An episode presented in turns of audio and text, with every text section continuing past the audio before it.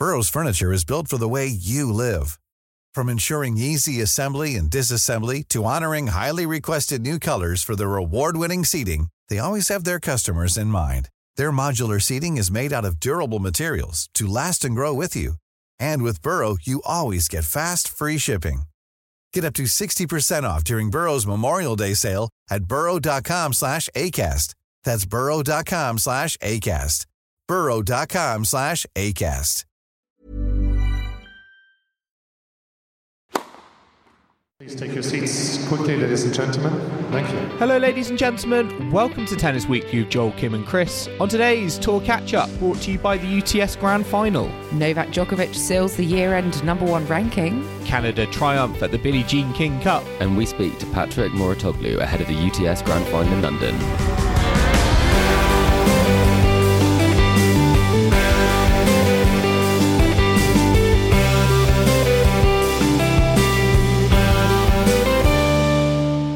Kim, Chris, today is the 14th of November and we are here to catch up on the week in tennis at Tennis Weekly HQ.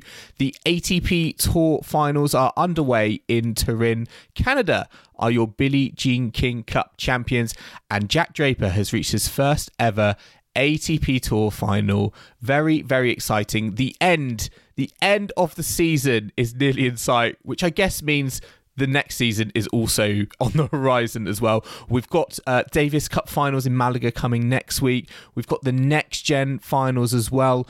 We're excited because we're actually going out to Malaga as a three. Little bit of holiday, little bit of let's watch GB and see how they do in the final eight. But guys, it's been very exciting because on top of all of that to come, we've had a little bit of a special guest, haven't we, arrive at Tennis Weekly HQ over the last week. Are you referring to your moustache, Joel, or an actual guest? Kim, that's exactly who I was referring to. Joel 2.0. It's so pronounced that it does deserve its own identity, I feel. Yeah, Joel, for any listeners, Joel seems to be doing some sort of Movember challenge. Although you've shaved your beard, you've just left your moustache. So I'm going through facial hair crisis, Kim. I first had a goatee. Now I've just got moustache. What's next? What is the game plan? Maybe this is teeing up for the perfect Brita Broad costume. Maybe that's what we're going for.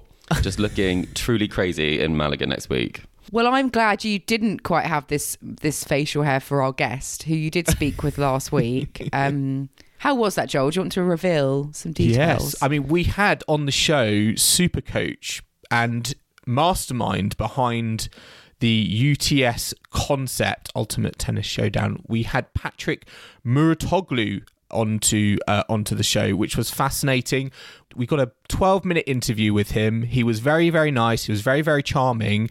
And we're going to actually have that interview in our second half. And it's definitely not one to miss. And we also have a competition running from Tennis Weekly to go to UTS Grand Final in London at the ExCeL Arena.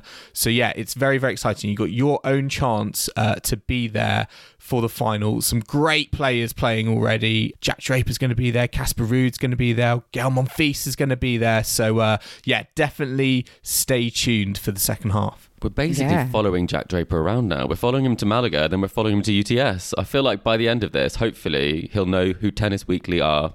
He'll be sick of the sight of us, but probably. Yeah, Joel, fantastic interview last week, and listeners, look forward to listening to that one later. I think you shared a fashion sense with him. Yes. Commenting on your jumper, was that right? Yes, I wore my. I was like, well, what do you wear? What do you wear for Patrick? I don't know. So I put on my Castor blue jumper. I made sure obviously to have Tennis Weekly merch in the background, but yeah, he complimented me on my jumper and he said I have one of those as well, so I feel like I've already got some I've got some good style, even if my mustache perhaps says a little bit differently. So that's both of you have had compliments from the tennis world. It's just on your outfit. I'm really sorry about that. Yeah, I hopefully someone in Malaga says they like your summer dress or something. My summer dress. Well, on the subject of fashion, Joel, fashion is a hot topic. We're now a fashion podcast because at the ATP finals, I'm not sure if you guys saw this, but Stefanos Tsitsipas debuted a €4,000 poncho for his outfit of choice. And I just think, we were talking about this the other week, you know, we need to follow the Tsitsipas's around because this is gold. He looked like, I mean, he looked like he was a... Tennis Jesus. He looked like tennis... He genuinely, he was walking the streets of Turin as some sort of disciple, I feel. It did feel like that. And I did find out where you can buy this, Joel. So maybe this would go really nicely with your moustache. It's from a brand called Lorno Piana. So if you would like to purchase that for €3,800, so you can get that Jesus look, all you have to do, Joel, is just kind of grow out the hair and you've got the full outfit down. Again, we could take at Malaga. It's what the Tennis Weekly crowdfund, you know, was made for, obviously. Exactly. I mean, that's a really good use of... listener funds. But if you've seen the picture, I mean, everyone else went quite safe. We saw bomber jackets, a couple of grandad collars, maybe at the most exciting, and then boom, there you had him in his poncho. So personally, I quite liked it. I actually thought it added good, like gravitas, and it's made a big deal of the event. He looks the most, to me, he almost looks the most celebrity of them. He does, but I have to say, well, Carlos is in red. Does that mean he's going to win? That was my question. Well, it doesn't look that good so far, does it? It doesn't look good so far. Maybe not undefeated, but maybe he'll edge his way through. I do think Tsitsipas with the poncho is at one end of the scale, and then right next to him, Holger Rune. He's just turned up in white trainers, jeans, and a black top. It's on the complete other end of the fashion spectrum, I feel. Yeah, we've seen it all, haven't we? In these ATP and WTA finals. Yes, it is. Yeah, I think he just got off his flight. Maybe it just looks like he didn't get the memo. There was a dress code for WTA. There clearly was not for ATP. I think Jannik Sinner looks quite smart. I think him and Tsitsipas have dressed the most appropriately for the venue. You know, you look at the backdrop; it's very ornate, and I think those two have brought the most style. Not sure bomber jackets really go with that surroundings, but. Perhaps Djokovic and Alcaraz got a memo that no one else did. Wait, I think I've got it. Is it the red and blue group? Is that what was going on there? Oh, it might be actually, yeah. But then what group is Tsitsipas in? He's in the poncho group. Well, yeah, exactly. Is he in the poncho group? Are they all in their own groups? But yeah, it must be something to do with the group colours, I feel. There we go. Or maybe we're just reading way too much into it, but maybe we should move on. The analysis continues. Yes, I mean, we will be getting onto that in a bit. I just wanted to throw in something completely unrelated to Turin and the ATP finals, but personal highlight of the week was that Sabine Lisicki has won a tournament again, a professional tournament out in Calgary. She won the W60 final, so yeah, it's ITF, not WTA, of course. But she has finally won a title again of any sort on the professional circuit after 9 years, which is a long time coming, and really nice to see. And she's just had knee reconstruction surgery and obviously immediately got this win, beating Stacey Fung in 3 sets to get the title. So, I mean, this is probably just the very, very start of hopefully something bigger. But we'll be keenly watching her to see if she can...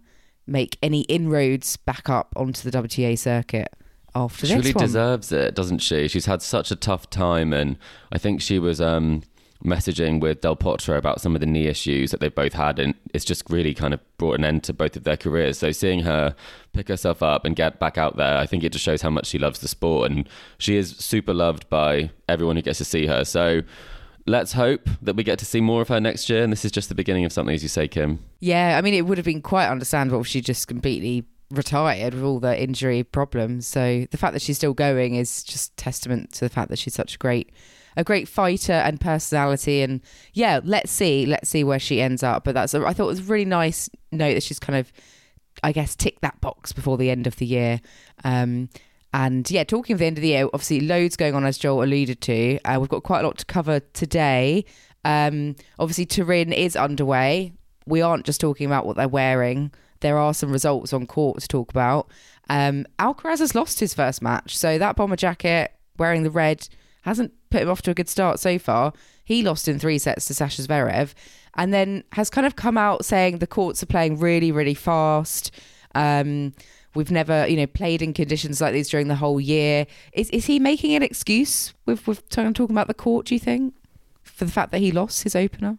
it's quite unlike Carlos to complain about things, would be my take. I think if you look at some of the numbers, the serves were almost unreturnable. So maybe there is something about the bounce and the fact that it is going quickly, because Zverev hit 16 aces and Carlos hit 10, which is pretty unusual for them both to hit those sort of numbers.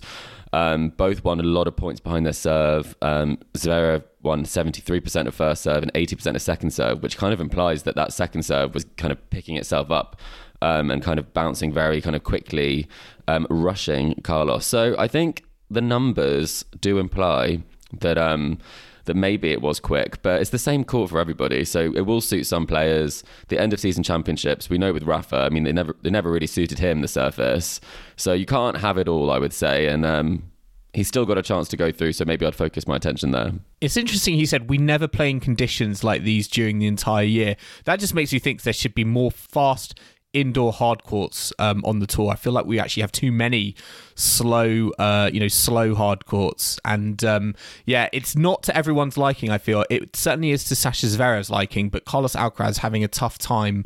But it does seem that the court is lightning quick this year. I mean, he didn't play it last year, so he's not really had any experience of Turin as well, so I think that perhaps is a factor. But yeah, we've had some really decent matches so far. I mean, I watched a little bit of Novak Djokovic, Holger Rune. Their rivalry, it just always goes to three sets. I feel like it always delivers.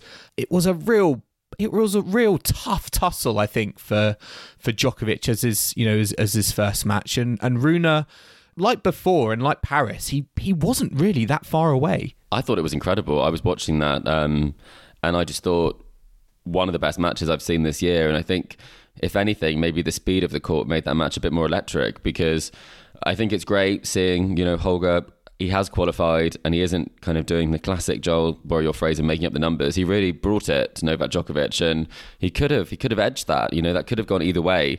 The fact that that was a 3-hour match also makes me think that the court can't be like unbelievably quick, because 3 hours is a pretty long match. So I would say it's hard to gauge, but I mean, Holger, you have to think this Boris partnership. Yeah, I was going to say, is this the Boris effect? Because he kept looking at his box towards the end, and there was that real sense of belief right until the end. And he seems very, very motivated. It seems to be going well, and it doesn't feel like he's far away, and it doesn't seem like those physical niggly issues that we've seen surface in his game on court, particularly in the last couple of months, are there either. Yeah, I mean, he certainly caused Djokovic some problems. Did you see the 2 racket smashes from Djokovic? That was pretty epic. Don't see those too often. I mean, when we do see them, we know he's got a bit riled, so if anyone can do that to Djokovic, then that's helpful right to their cause. I mean, in the other matches, they were more straightforward, weren't they? Sinner defeating Tsitsipas in straight sets, and Medvedev dispatching Rublev in straight. So, kind of a mixture at the moment of the tennis we've seen so far in Turin. Djokovic has incidentally secured the year-end #1 yet again, an 8th time, which is a record. So another record broken, or extending his own record, I should say, is Djokovic there. So yeah, we look forward to the rest of the week out in Turin, and we'll be updating everyone on our catch up next week, and we'll see who's going home with that title. But in other news, we've had the Billie Jean King Cup finals in Seville last week, which have also, they've now finished, and Canada have won their very first Billie Jean King Cup title. Did you predict that, Kim? I can't remember. I can't remember from all the times you've said on our WhatsApp group. I can't remember either. You have to remind us, Kim. Yes, I think I did. I think you asked me to plump for one country, and I kind of went, I think Canada could do well last week. So I'm quite chuffed about that. Leila Fernandez, I think, stealing the show, playing amazing tennis this week to get, some solid wins, especially in that semi-final over Czech Republic, but also a kind of new star in the final, Stakusic, sort of upsetting Trevisan to get a very sort of, topsy-turvy rankings win to get a vital rubber in the final. So Canada beating Italy in the final, 2-0. They didn't bother playing the doubles, of course. But yeah, Joel, what did you make of Canada's week at the Billie Jean King Cup finals? I mean, Canada are in rude health, I feel, at the moment in team competitions, because they are now both the reigning Davis Cup and Billie Jean King Cup champions, come what may next week in Malaga. So it just shows their pedigree in this format across, the men's and women's events. And this week they played such good tennis. And I think you look at players like Leila Fernandez and Stakusic as well. They just up their levels, I feel. I think Fernandez has had a strong end to the season, but I think you put her in this environment when she's playing for her country against some really big names. I feel like she always has a, almost like a point to prove, and we've seen her perform on the biggest stages, getting to a Grand Slam final when she was defeated by Raducanu, all those three set victories, and I genuinely feel like it's an environment that she thrives in, and I think she would do well to kind of try and take this mindsets that she has in these team competitions and take them to the tour, because I still feel like she's been a little bit out in the wilderness this season, but hopefully this can help her kick on and start the new season with this momentum and see where it takes her. And I saw in the Canada team Eugenie Bouchard, the pickleball player, I was confused about that, because early in the season she had announced herself as like, I'm joining the pickleball tour or whatever it is in the States, and then she's still a tennis player. She's still playing doubles with Gabby Dabrowski, and they pulled out some pretty decent victories. And I was thinking with Bouchard, I genuinely thought, maybe even she thought herself, that she would have been making up the numbers in this team, but she came out with some pretty decent victories in partnership with Dabrowski. Dabrowski's a good partner to have, though, this season, that's for sure. Winning the US Open, WTA Finals. She's had a great season, hasn't she, Gabby Dabrowski? And, her first women's doubles Grand Slam this year. Obviously winning 3 doubles matches en route to this title, and also getting to the end of season final. So fantastic, and it's nice that Bouchard's come back, clinched a team title. That's probably quite a bonus for her. Got a jacket. And Rebecca Marino, also part of the squad as well. But yeah, Fernandez, I think, she's really stepped up this week and shown us what she can do. And Stakusic as well. For her, she's not played on the WTA tour this year. She's ranked 258 in the world, and she upset Martina Trevisan, who's I think 50 odd in the world. So that's fantastic for her. She said it was the best week of her life, and I'm not surprised. I would imagine it would be in terms of her professional life. Fernandez showed, I think, what she can do on a singles court and a doubles court. As you said, Kim, in that semi-final. I think she defeated Vondrousova in the singles and then went on to the doubles court against Krejcikova and Siniakova and got the job done. Interestingly, though, Krejcikova and Siniakova after this, the doubles fallout, the exodus of partnerships continues, because it sounds like from Czech press that Krejcikova and Siniakova aren't going to play tennis together on tour next season. So, Chris, they join a list of other pairs as well. We've spoken about Kulhoff, Skupski, Hunter, Mertens, potentially Townsend, Fernandez. We'll have to wait and see on that one. But what is it with these big time partnerships, slam winning quality partnerships, all going to dust at the moment? Yeah, the only one I can kind of understand is Hunter and Mertens, because Mertens has that phenomenal record of reaching the WTA Finals 5 years in a row with 5 different partners. She's a gun for hire. She just wants a different partner each season. She wants to keep it going. So she wants a factory reset every season. And I think probably Hunter, who finished the year at number 1, it's quite an odd one to not end up playing with your partner after that. But they didn't win a major, and I think that could be a reason there. Rumours are that Townsend might be playing with Haddad Maya in the doubles. They're very good friends. That could be possible. But for Krejcikova and Siniakova, you feel like they've had so much success that it might be at the point now where if they aren't getting the results that they want, they can focus on the singles, because they've both been putting together some solid singles years. But at the same time, maybe a year focusing on the singles wouldn't be a bad thing. But Krejcikova loves tennis, so I probably think she's going to be looking for another partner. So it'll be interesting to see who she plays with next year. I mean, the noises coming out of Czech press are that Siniakova was the one who instigated the conversation and was like, I think we should take some time off. There is still hope that, you know, they play with each other for, you know, for the Olympics next year. But are you surprised that it sounded like Siniakova instigated it rather than Krejcikova? A little bit, but I do think that focusing on the singles for Siniakova does make sense because she's always been around number 40 but never really pushed further than that. And we've seen her upset Naomi Osaka at the French Open. We've seen her get these big wins. She can do a lot of damage on the singles court. So maybe she's just looking to see what she can do if she dedicates herself to singles. But, I mean, they're still great friends and we hope to see them partner up at the Olympics. And maybe we'll see some more teams like Hunter and maybe Ellen Perez might team up. We might see... maybe a Garcia, Mladenovic. They were playing together again this week. So it is always fun when it's an Olympic cycle, but it does mean people do tend to get binned off for someone from their own country. Yeah, they chop and change quite a bit, don't they? I'm quite sad about Kulhoff and Skupski. I can't understand it. They're a great team. Yeah. But, I mean, hey, let's see what happens. But yeah, Canada, Billie Jean King Cup champions. Well done to them. And they'll, we'll have to see if they can reclaim their Davis Cup title. But they should just enjoy holding both titles for the next week or so until that happens.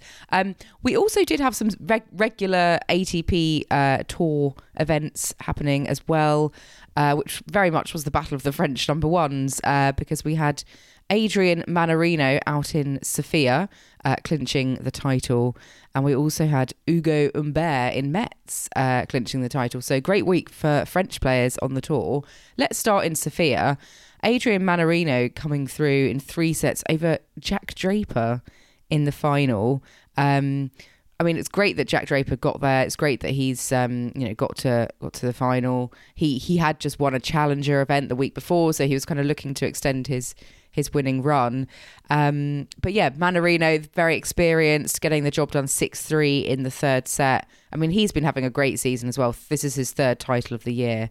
And for a player of his age, 35, he's really demonstrating his experience with that win over Draper there. Yeah, I mean, Mannarino has been so impressive this season. To think what he's doing as a 35-year-old on the tour, that is not easy. And, you know, going into this final, I think Jack Draper and a lot of GB fans thought that, you know, this was his moment. It's bubbling up nicely with, the Davis Cup finals to come in Malaga. But, Mannarino, he's just such an awkward player to face, on the tennis court. And it just shows... with all the experience that he has, he really is, I think, peaking at a time when a lot of other players seem to find it hard to get back up to, you know, the very top. I mean, he's just outside, I think, the top 20, which, again, it's just incredible given his age. Yeah, he'll finish the year at 22, and we can update you now on the battle for the French number one. Officially, it came down to both finals. If one player won the final and the other one lost, they'd be the number one, but they both won, which meant that Humbert finished at number one at 20 in the rankings, and there was just 10 points between them. So, I mean, that is remarkable. And sandwiched between the two of them was Francisco Cerundolo, who was just 5 points either side. So, it couldn't have been tighter in that sense. But you have to think, I mean, he's only a few points behind, Cam Norrie. And it just shows how lucky we were, to edge... France in that tie, because if they played Mannarino in the singles, it could have been a different story. So I think that is a testament to just how well they're doing, despite not having all that much form at different times during the year. Yeah, and Ugo Humbert winning in Metz, he beat Alexander Shevchenko 6-3, 6-3 to get a title. Obviously, it's his home country. He's clinched that year-end French number one. Despite that, this is his first title on the tour in about 2 years. So it's been a long time that he's actually been in the winner's circle. And when it comes to finals, he hasn't lost one yet. So very impressive from Humbert. And I feel like he has been a bit in the wilderness the last couple of years, but getting back up to 20 in the world, I think that's a really good start to next year, finishing the season in this way, if he can build on that going into next year. Debuting in the top 20 here. And Shevchenko, bit of an unknown quantity, I think, really. So I think that will, it's good to see him kind of making his way through because I'm Not going to lie, I don't know too much about Alexander Shevchenko. He's in the top 50 now. He's going to finish the year at 49. I saw him play in Boston. He's quite a fiery character on the court. And I think that's what makes him a bit of a fan favourite for some people, because he definitely wears his heart on his sleeve, let's put it that way. So I'm sure this is a great result for him, and like, why not, you know, put him in the final, in the mix for some of these lower titles, because he is kind of the next generation of Russian tennis.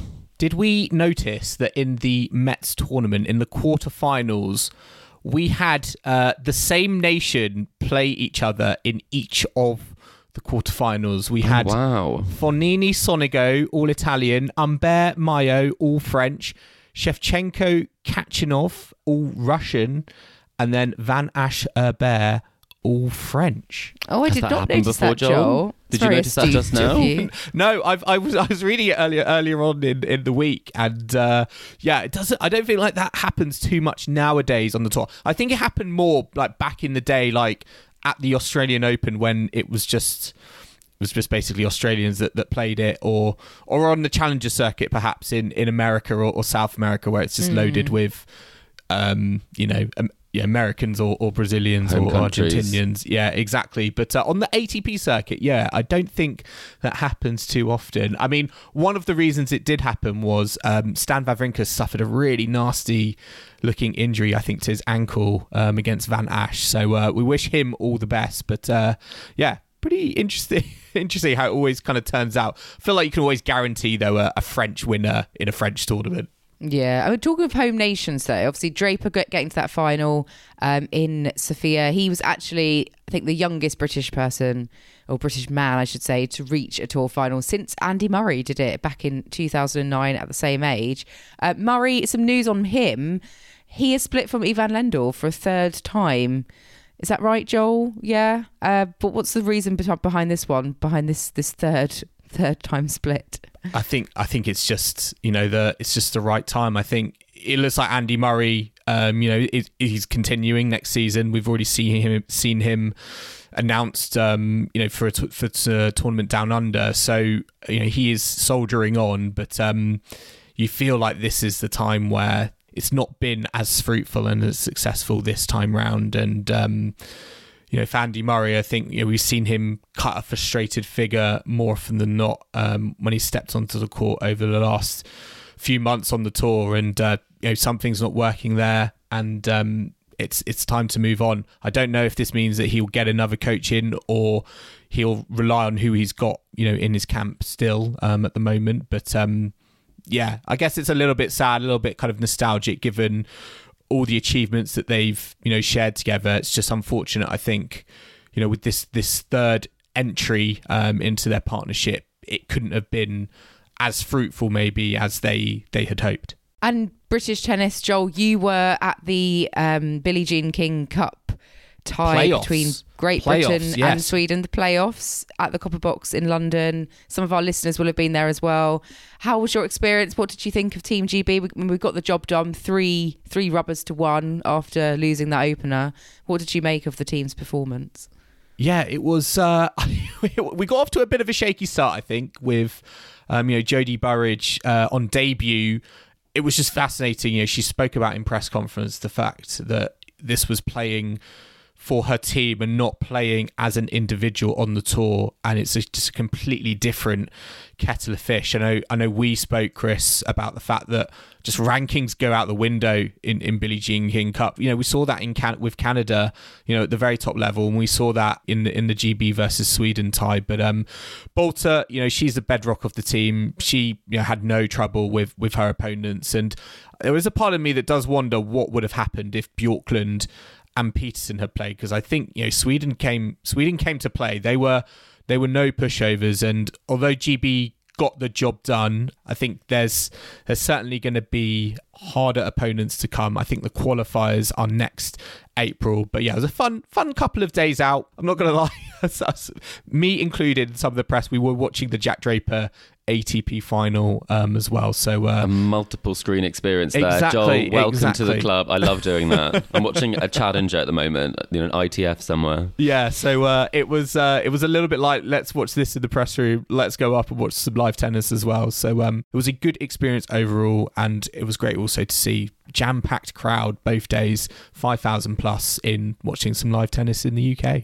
Yeah, fantastic. Well done, Team GB. At least we kind of lived to fight on in the top tier, so that's great. And we're going to take a very quick break now, but do join us in the second half where we'll be discussing the WTA Tour calendar for 2024, new rules for this year's Next Gen Finals, and you'll also be able to hear our interview with Supercoach and UTS mastermind Patrick Mouratoglou ahead of the Grand Final in London in December, so do not go anywhere.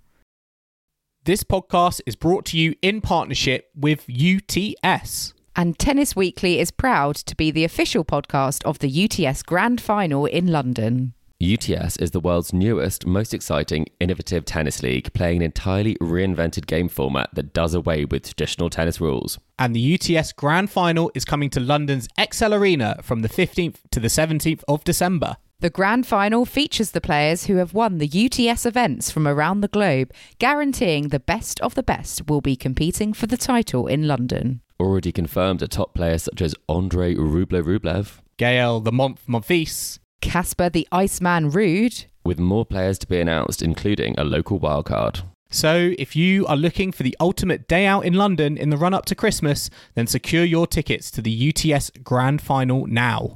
Session passes start from £31 and day passes from just £51 for a guaranteed 6 matches. Go to www.uts.live for more information or use the link in the description to purchase your tickets now. We look forward to seeing you there.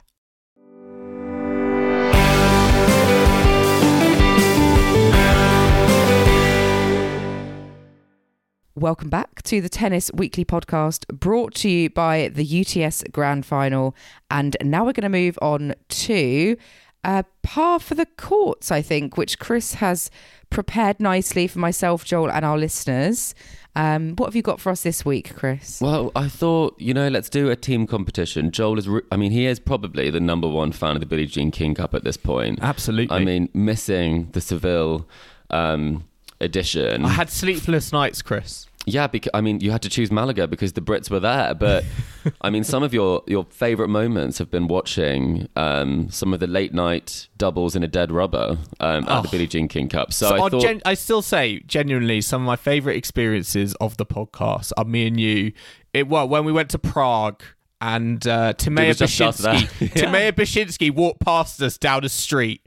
And we watched doubles past midnight with about 3 other people.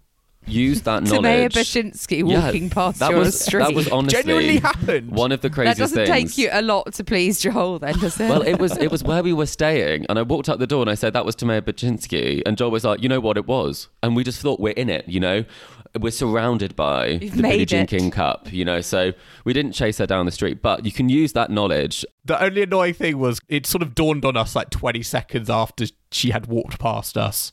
It was a bit late, but I was like, I know that face, but she was there supporting Switzerland that year, and she did a great job. But we can talk about Timea Bashinsky forever. I'd happily talk about some of her semi-final finish at Roland Garros, but we are going to be looking at which nations have won the Billie Jean King Cup. There are 13 nations that have won it, and I would like you to do a back and forth where you have to each give a name, and then the rules are, which we were told by a listener, that if someone gets one wrong, the next person has to get it right to really put the nail in the coffin. So we're doing a back and forth, and I can give, if we need a little bit of help, I can give you a few clues if we start to get a little bit stuck. But I think you'll do better than you think you will. Canada was the 13th, so I'm looking for 12 names. Because whoever goes first, that's too much of an advantage to say Canada. And this is obviously Fed Cup, Billie Jean King, yes. Name. It's not since it started 2 years ago. Okay. That had not been 13 winners. That would be impossible. Yeah, it's a bit like a TV show where there's 15 series in 1 year. No. This is... from 1963 to 2022. Wow. Only 13 winners since 1963. Okay. Yeah, it's a tricky domination. Okay. Who's starting off then? Joel? Joel, you can start because you're so passionate about the BJK Cup. United States of America. That is correct. They've won it 18 times, most recently in 2017. France. Another correct answer. They've won it 3 times. Russia. RTF, formerly the Soviet Union, and Russia have won it 5 times. Australia. Oh, I was going to say Australia. That's a very good answer. They actually won it 7 times between 1964 and 1974. A real domination there. Surely Czech Republic. Is that your final answer? Yeah. The Czech Republic, formerly Czechoslovakia, have won it 11 times. Switzerland. Switzerland have won it once. They won it last year. Ooh. This is getting tough now. Oh, yeah, I was going to say Switzerland. I'm going to say... Oh, we haven't said Spain, have we? We have not said Spain. Would you like to say Spain? I'm going for Spain. That's a fantastic answer. They won it 5 times in the 90s. Well done. I'm going to go Carlos with... Suarez Navarro retired there in front of like 5 people with video. But... Kim, you didn't say Spain. Do you feel like you dropped the ball there? Yeah, maybe I was just going for more recent years, I suppose. Yes. How about Germany? Because surely Steffi Graf would have taken her team to a title. Germany were taken to 2 titles with Steffi Graf. Oh, I was going to say Germany. That is annoying. This is getting very tricky. So we're equal. We're still equal at the moment. I'm going to go with... 4 names left, I think. Ooh, 4 names. I'm not confident in this answer, and I don't know. I just don't know if they would have done it, but I feel like they've got enough people, enough players, enough pedigree. Italy. Italy is a correct answer. They won it 4 times in 2006, 2009, 2010 and 2013. Wow. So they also had a period of domination. So Kim, to stay in it, it's getting tough now. Oh, and I can tell you, if it makes you feel better, that all of the nations left have only won it once. So this is... Okay. And I think I've got another answer, Kim. I think I've got another answer. Don't listen to him, Kim. I've got 2 that I'm debating between. Oh, okay. You normally go for the wrong one at this point, Kim. I just suddenly thought of another one. Oh, gosh. I mean, I don't want to say this because I feel like I should know if this is true or not. But Great Britain? Have we won it ever? Once? I have to tell you that's an incorrect answer. Oh, no! Yes! But it's nice that you believe in our Billie Jean King Cup team so much. I thought we might have done it once, like back in the day. In the Sue Barker, Virginia Wade years. Yeah, I can see that. Well, why didn't we win it? It feels like we should have. But Joel, would you like to really cement this win in one of your best performances? Surely Belgium won it with Justine Henin and Kim Clijsters. Oh, see, that's the other one I was going for. Surely. They did. They won it once in 2001. Oh, this has been a decimation, with Kim. Them, yeah. Do you have either of the other 2? They're tough. They're not. Argentina with Mexico? Sabatini? I have to say both of those are incorrect, so it would have ended pretty quickly. The final answers were South Africa, who won it in 1972. Oh. Wow. And Slovakia, who won it in 2002. So... Oh, Daniela Hantikova. Yeah, she did indeed. She's really... I mean, what hasn't she done on a tennis court? Is that Dominika Sibulkova as well? Is that Slovakia? Yes, she is Slovakia. Yeah. I think that might have been a little bit before Sibulkova's time, potentially. Okay. I just wanted to try and flex my Slovakian women's tennis knowledge. I mean, maybe she was a junior playing in that team at the time. That's what I think is most likely. But Joel, the king, or the queen, I should say, of the Billie Jean King Cup, the only person who is more prominent at the Billie Jean King Cup is Billie Jean King herself at this point. So well done, Joel. I'm going to bask in that for the rest of the week, Kim. We should. I know you were gloating about Canada and your predictions, but it's now my time for gloating. My naive hope that Britain had won the Fed Cup. Yes. That's a nice way to go out, though. You know, believing in your nation. Oh, I'm so kind. Anyway, let's thank you very much. Well done, Joel. Listeners, let us know how you got on with that. We're going to dip into the mailbag for this week because we had an email from Dominic. Thank you very much, Dominic, who said, "Hello, Tennis Weekly. The new rules for this year's Next Gen Finals have been announced. Which one are you most looking forward to seeing?" So we have had a list of rules that have been announced for the Next Gen Finals. They're always at the sort of heart of innovation on the tour. I mean, there's quite a lot, to be fair, to go through them. So maybe, Chris, Joel, do you want to pick out which rule is your favourite? What are you most looking forward to seeing out of the many that have been announced? I am most looking forward to, I think it's got to be no on-court warm-up. I think we've just seen on the tour this season just how long a tennis schedule can go. Paris Masters, case in point, and I think they should always be looking at things that can help, cut down on time on court. And I think, if you're putting 6 matches on an indoor court a day, well, you could get rid of potentially of 6 warm-ups. So I quite like that they're bringing that in, and the fact that matches will start immediately after the coin toss. Goodness. I just think you should be ready when you step onto the court. Crowds won't be ready for that, Joel. I mean, that's some of my favourite moments are when you're like, oh, they're warming up, we have time, we can get one more PIMS. No, I think it will make fans maybe even get there right. Surely for the not start. The French crowd. If lunch is being served, it won't change anything. Because at the moment, it's a little bit like going to the cinema, isn't it? When you see the time and you're like, oh, there's like 20 minutes of adverts, so we can turn up a little bit later.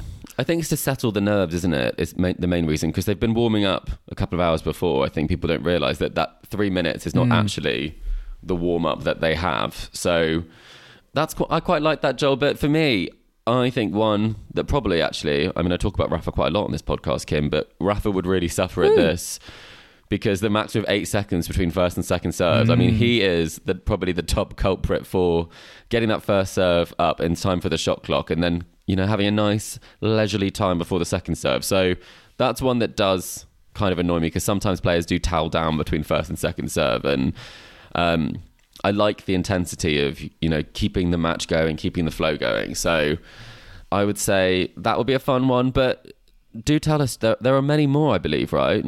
There are. I mean, I quite like this one. The umpire's chair is going to be lowered to reduce the visual obstruction for fans in the arena. Is it just going to be a chair on the court? That does sound like it's just like someone's brought in a wheelie office chair. Yeah, goodness. Yeah, spinning round. Yeah, I mean, I think it's why is the chair up so high? I mean, could they knock off a foot or two, perhaps? Generally, especially speaking, if it's electronic line calling. But I mean, that surely should mean that you don't have to see everything. You just got to make some better decisions on court. I mean, I will say, I feel like one criticism maybe of the Next Gen Finals is the fact that we hear all these rules and how many actually make it, onto the ATP and WTA tour proper. The ones we've just spoken about, shot clock reductions, no on-court warm-up. Do you see either of those making, we will see actually, integrated on the tour? Or which one do you feel like is more likely, we could see potentially in the future? No warm-up, I reckon. That's more likely because I think policing... Oh, do you think? I think go for shot clock. Yeah. Oh, really? Because I think policing the shot clock is just impossible. And it does cause like a lot of issues, I think, in terms of different people have different rules. And I mean, if they can't manage to start the shot clock at the right time before a player's getting ready to serve, then how do you do it from the first and second serve? You feel like maybe it will make people get on with it a bit more, but at the same time, you will see a lot more double faults. Yeah, and I guess, Joel, to your point that it doesn't always seem to transfer, I think some of the innovations they're doing for the Next Gen, they're doing a lot of... sort of sports science based one. So the players are wearing these sort of wearable devices to track kind of biometric data, which is going to give really good insight to their kind of physical performance, stress responses. And I think all of that probably goes bit like cycling, to like physios and those sorts of people who can use that data perhaps. And so perhaps it's not going to be like directly translated to what fans see, but it, you know, other areas of tennis will benefit. And I think that's quite interesting. Well, shot quality as well, Kim. Imagine you're on court at a change of ends and you find out your shot quality is really low. 1%. Yeah, exactly. So I do think that the data side of things will only become bigger in the sport. I think all sport is becoming much more quantifiable in that sense. And I think that could be interesting. I think it'd be interesting watching players get that feedback. And it does actually lead quite nicely to, you know, the interview that you did, Joel, where I think Patrick was talking about the idea of kind of getting more coaching, understanding more about how players respond to things. And it feels like it's kind of in that same vein. Well, from one innovative event to another, I had an interview with Patrick Mouratoglou, who is the mastermind of the UTS concept, Ultimate Tennis Showdown. The grand final is coming up in London at the ExCeL Arena in mid-December. There's a link in our description for tickets. But yes, I did have an interview with him, and this is it now. Patrick, thank you so much for coming on to the Tennis Weekly podcast. We are very excited to have you on because it means we can talk about the UTS Grand Final coming up in London at the ExCeL Arena in December. Now, for our listeners who don't know what UTS Ultimate Tennis Showdown is, in a nutshell, can you just describe it for them? Absolutely. So UTS is tennis, but showed in a completely different way. Much more modern. Let's put it like this. If we had to create tennis today, what would it look like knowing what we know about how people consume in today's world? So it is basically 45 minutes matches. The time will decide the end of the matches. It's not the score, it's the time. We count the points very simply, like tie breaks. It's 4 times 8 minutes to be precise, but there is time in between, of course. It's short, as you can hear it, but it's also very dynamic. There is no downtime. Interview of the players at every changeover. There is a DJ during the match. In between every point, the coaches are able to coach their players between every point. The code of conduct is extremely light, so the players have much more room to express any kind of emotions. We want it to be really modern, exciting. Like a great show where the players are able to show much more and be much more themselves. And the idea behind it is to make in 4 hours of time, instead of seeing 1.5 match, you can see 4 different matches, discover 8 players that you know already because it's only top players playing, and feel an incredibly exciting tennis that will also, and that's the goal, please the new generation. Because in today's world, the fans of tennis are the same fans that we had in the 70s and the 80s, and the young generation, we'll go to the stadium, but don't follow tennis all year long. And that's the goal of UTS, to bring those people to tennis. Yeah, and I think that's what's so interesting is that we've seen this season, audiences and players, they love attending it. What do you think is the one thing that you think is so compelling that it really engages and entertains crowds who are coming in their droves, and also the players as well? Yeah, so the first UTS we've done were Los Angeles and Frankfurt. We were sold out in both of them, so the crowd has loved it. We have incredible feedback, and the players too. Why? Because most of the players are young. They're between, let's say, 20 and 30 years old. So it's a young audience. They are representing a young audience. So they watch that type of content. They're on social media. They watch the streaming platforms. So they watch TV shows rather than movies. They're used to also short formats, dynamic formats, authenticity, all the things that tennis doesn't bring because it's, again, an old format. So they love it. And the fact that they're completely free, it's something that they've said to me many times. We feel free to be completely ourselves. This is something they love also. The prize money is great. I mean, there are only good reasons for them to play UTS, and they really enjoy, and they ask to play again when they participate, which is a very good sign. And I've got to ask you about I think one of the things I love about UTS are the player nicknames. I feel like it's something the players love as well. Can you just give us an idea of Where do those nicknames come from? Do they come from the players? Do they come from you? Is it a bit of both? Is it their marketing team? Where does it come from? Well, I have a team who works on it, but my team works on it with the players, of course. We will not give a nickname to someone, to a player who doesn't like it. And sometimes the idea comes from the players. Sometimes some players have nicknames since they're young, and they either kept it and they want it to be their nickname, or they had nicknames and then it's not used anymore, but they remember their old nicknames and they like it and they want to put it back, or they have an idea. A lot of players have ideas actually about the nicknames they want.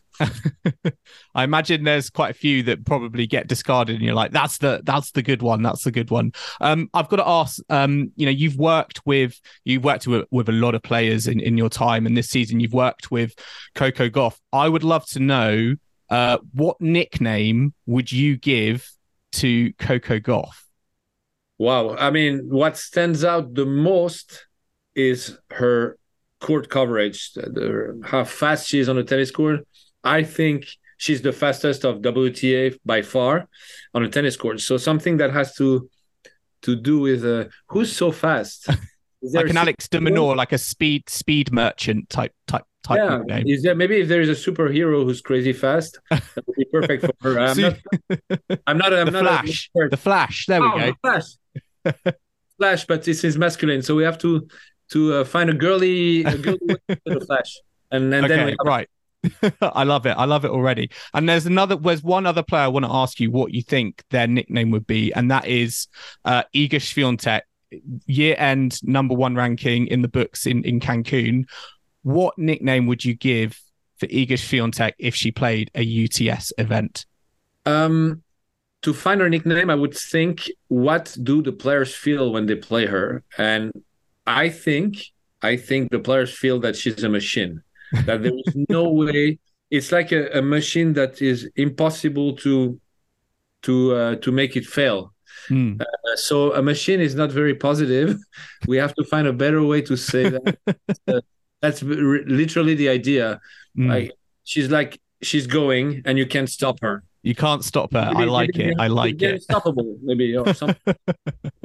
I mean, already for the grand final, we've got Casper Ruud that's been announced.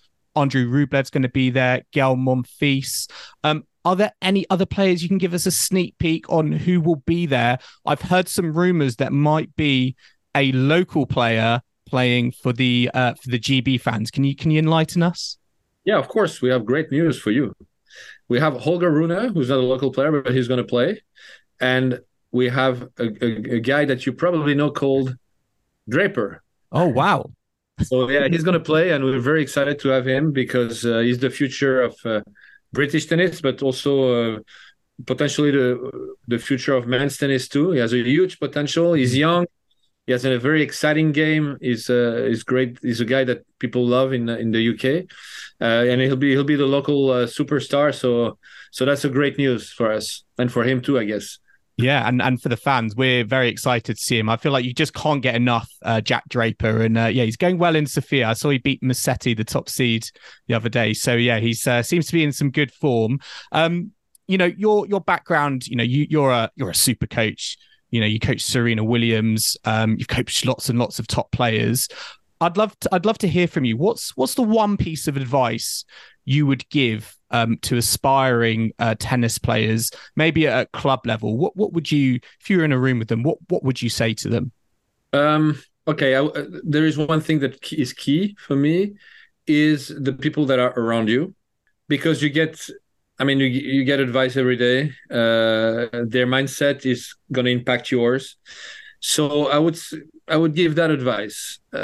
Surround yourself with people who value you and who have a kind eye on you, because if they don't have that, they're going to criticize you all day, every day, and we see that a lot. And this is going to affect you on the person as a person, and your confidence, and it's key for the future. So I think that's extremely important. I know it's in the cliches that a coach has to criticize. No, a coach has to value the people, value them, see what's great in them, and help them develop strength and their confidence.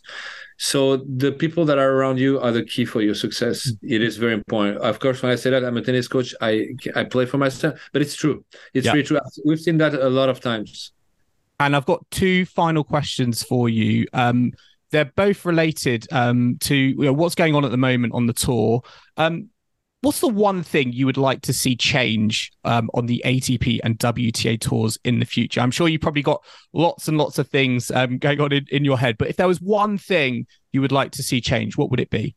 I mean, if I had one thing, it would be the coaching, of course. It's the only sport that is still resisting to coaching. So slowly coaching comes in a bit more during the matches, but I mean, it's so exciting to see, to hear a coach talk to his player, to hear an interaction because the player also talks to the coach. It's so interesting in terms of understanding what it is about the performance. I think for the fans, it's incredible.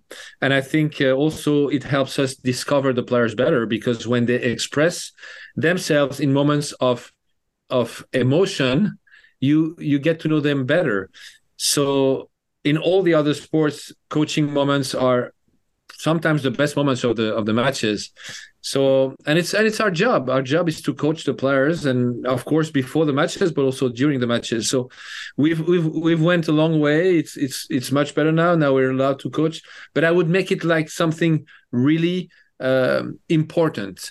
I would mic up the coaches. I would leave them on the court, and I would like to hear all those interactions who are making the show so much more exciting. And final question. This is just, I need two names from you. Who are your year-end number one singles ranking players on the ATP and WTA tours at the end of next season? I want two names, one on the ATP tour and one on the WTA tour. End of 2024? Yes. I know it's a very tough question, but it's one we ask. It's one we're asking our guests at the moment. I'm really curious to see who you're going to say. Novak Djokovic, who I think is going to dominate next year again, and Coco Gauff. Oh, okay. Interesting. Like it. I like it. Well, thank you so much, Patrick, for taking the time once again to come on to the Tennis Weekly podcast. It was an absolute pleasure. We're really, really excited to get down in person to see UTS at the grand final in London at the ExCeL Arena in mid-December. So we're looking forward to that. And thanks again once more for coming on to the show. Thank you very much for the invitation. See you very soon in London.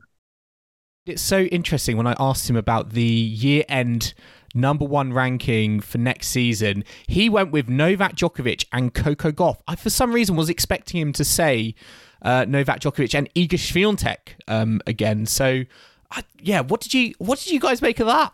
I mean, well, I wouldn't bet against Djokovic. I think that one's pretty much a dead cert. But I did notice, Joel, you did put him on the spot a lot. I mean, and then you agreed with what he said. I think you've kind of had to with the super coach because he does obviously know it's so hard not to. He was so nice and smiley, and I was like, yes, I agree. You are the oracle of tennis coaching. This is going to be a nightmare for our predictions now. Joel is going to predict Djokovic and Coco Gauff for everything because Patrick told him that. Well, Joel, great interview. You must have hit it off because Patrick's very kindly given us a couple of tickets to give away. So as we are the official podcast of the UTS Grand Final in London, we are offering a lucky listener the chance to win a pair of tickets for the night session on Friday, the 15th of December at the ExCeL Arena. Our lucky winner will also get a behind-the-scenes tour. And who knows, you may even bump into a player or two.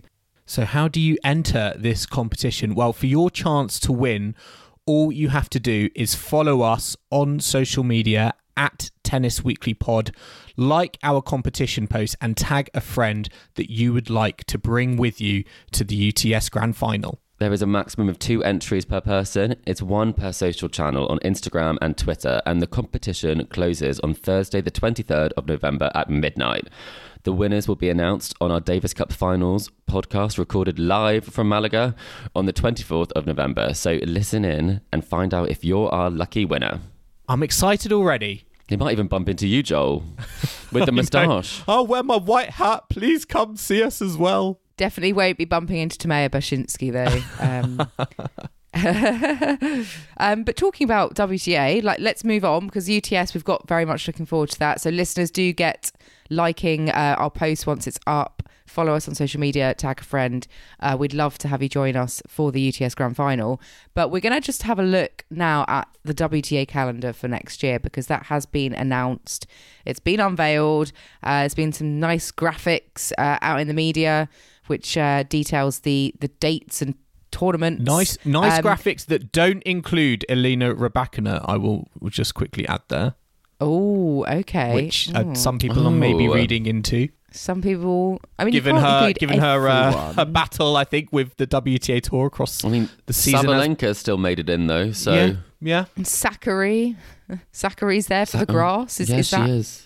That's a bit of an odd one, isn't it? But Beijing has nobody, so that definitely could have been Rybakina on that page of the calendar. Yeah. But what do you think about it? The calendar, Joel. I just think the WTA have actually got something right. I think they've got they've got on the front foot. I feel like they've always been playing catch up when it comes to events. We saw the mess that was the WTA Tour Finals in Cancun. So to see them actually put out a full calendar right now before we're even getting into 2024, I think is a positive step. Yes, there are, I think, some eyebrow-raising questions about the tour and the tournaments going on in that calendar. But I just think having released the calendar, before the season starts is a good positive step. Unprecedented from the WTA. Yes. Exactly. Normally we don't get a chance to kind of look ahead like this, but there are a couple of things I'm a little bit sad about. Iga Świątek's father's tournament in Warsaw doesn't make it anymore, but maybe that's because of the 250 rules changing, and we do lose favourites like Cluj, unfortunately. But it is a full calendar, and there are definitely a few losses amongst that. But we are returning to Asia, and we still don't have a WTA Finals location for 2024. So I think it's quite sad, though. The Guadalajara has gone down from a 1,000 to a 500. Which... Is that sad though? Because last time it was Dolohide Zachary in the final, so okay. I feel like that was a 500 final. Yeah, fair enough. Maybe that's too harsh, but Kim, what event would you say you're most looking forward to? Is it one of the changes, such as San Diego being before the warm-up for Indian Wells? That's quite interesting. Yeah, I suppose that does make geographical sense. I think there's other instances where geographical sense has not been followed, but I think, I like the fact they've kept, the Aussie kind of swing at the start of the year. I think having Adelaide and Hobart obviously makes sense. You can't really fiddle around too much with that time of the year, can you?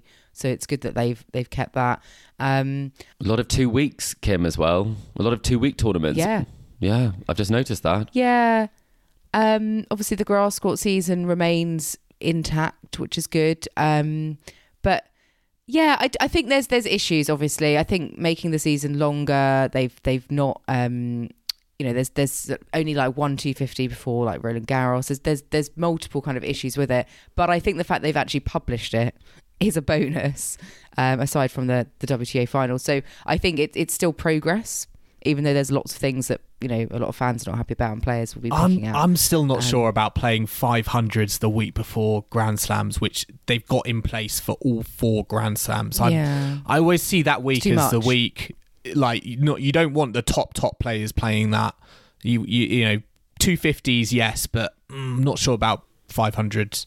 Yeah, I think it does cause a few problems, and it won't have the best lineup always. I think we've seen a lot of players withdraw, and I think that's the problem, because when they have their warm-up done, they're like, don't want to cause a problem going into a slam. So that is one where I wouldn't mind a 250, like a Strasbourg, before a French Open, a 250 week, which I think works quite nicely. But Strasbourg's a 500 now, so I think we'll see how it pans out. But importantly, we have a calendar. The ladies know where they're going for the first time at the end of 2023. Seems such a basic ask, doesn't it? But at least we've got it for this year. But let's look at what's happening this week on the tour, because we've got the ATP Tour Finals, obviously, in Turin. Today we've got Tsitsipas and Rune, and then Djokovic Sinner tonight, Alcaraz and Rublev tomorrow, and Medvedev Zverev. So, yeah, still all to play for. Based on what we've seen in the opening match, are you still sticking with your predictions from last week? Are we still going Djokovic? Because I certainly am. I think we might see Rune in the semi-finals. I think that match was very entertaining, and I wouldn't mind if they ended up in a bit of a funny turn, having two players from... Well, they played again. I quite like it when you get one of those strange things where you play twice in a tournament. That would be maybe my prediction, but I think Sinner's looking pretty good at the moment. So I think Sinner's going to defeat Djokovic tonight. Really? I'm pushing the boat out of my predictions. I know I normally go safe, but that's my... If this doesn't make it into the podcast, Joel, we'll know why when you're editing. Kim, come on, just put us out of our misery. Who's winning? Novak Djokovic. I mean, I'm going to go and, you know, be very much Patrick Mouratoglou here. I think he's going to win this title. I think he's going to be year-end number one next year. He's so hard to get bet against, so I'm just going to stick with Djokovic. But every record ever he will get. But yeah, we'll be back next week to round up on what does happen the rest of the week in Turin. Yes, listeners, I hope you've enjoyed our latest episode of the Tennis Weekly podcast. Remember to subscribe to us to stay up to date on all the action still to come from the ATP and WTA tours, with the Davis Cup finals still to come next week in Malaga. We are on Apple Podcasts, Spotify, and all major podcasting platforms out there. And if you like what you're hearing, then make sure to leave us a rating and review on either Apple Podcasts or Spotify. You can also follow us on social media or email the show. We're on Facebook, Instagram, TikTok, YouTube, and X. And the handle is Tennis Weekly Pod. So do make sure you check out our social channels, because we're posting the full video of the Patrick Mouratoglou interview with Joel. So if you'd like to see both of them hit it off, then you can watch that on all of our social channels. And also we'll have some clips. So do follow us, because we'll have some very exciting things coming from Malaga as well. You can also purchase Tennis Weekly merch. And that's at etsy.com/shop/tennisweeklypodcast. You can email the show at tennisweeklypod@gmail.com or check out our website, tennisweekly.co.uk. And we will be back next week at Tennis Weekly HQ for our next tour catch-up, our final tour catch-up of the season, brought to you by the UTS Grand Final. So I hope you can join us for that. But in the meantime, it's goodbye from Kim. Goodbye. It's goodbye from Chris. Goodbye. And it's goodbye from me. We'll see you again soon.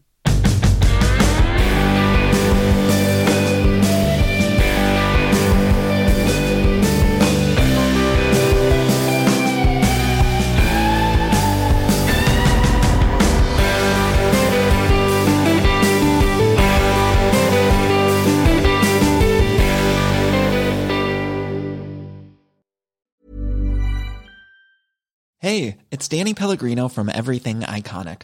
Ready to upgrade your style game without blowing your budget? Check out Quince. They've got all the good stuff, shirts and polos, activewear, and fine leather goods, all at 50 to 80% less than other high-end brands. And the best part? They're all about safe, ethical, and responsible manufacturing. Get that luxury vibe without the luxury price tag. Hit up quince.com/upgrade for free shipping and 365-day returns on your next order. That's quince.com/upgrade.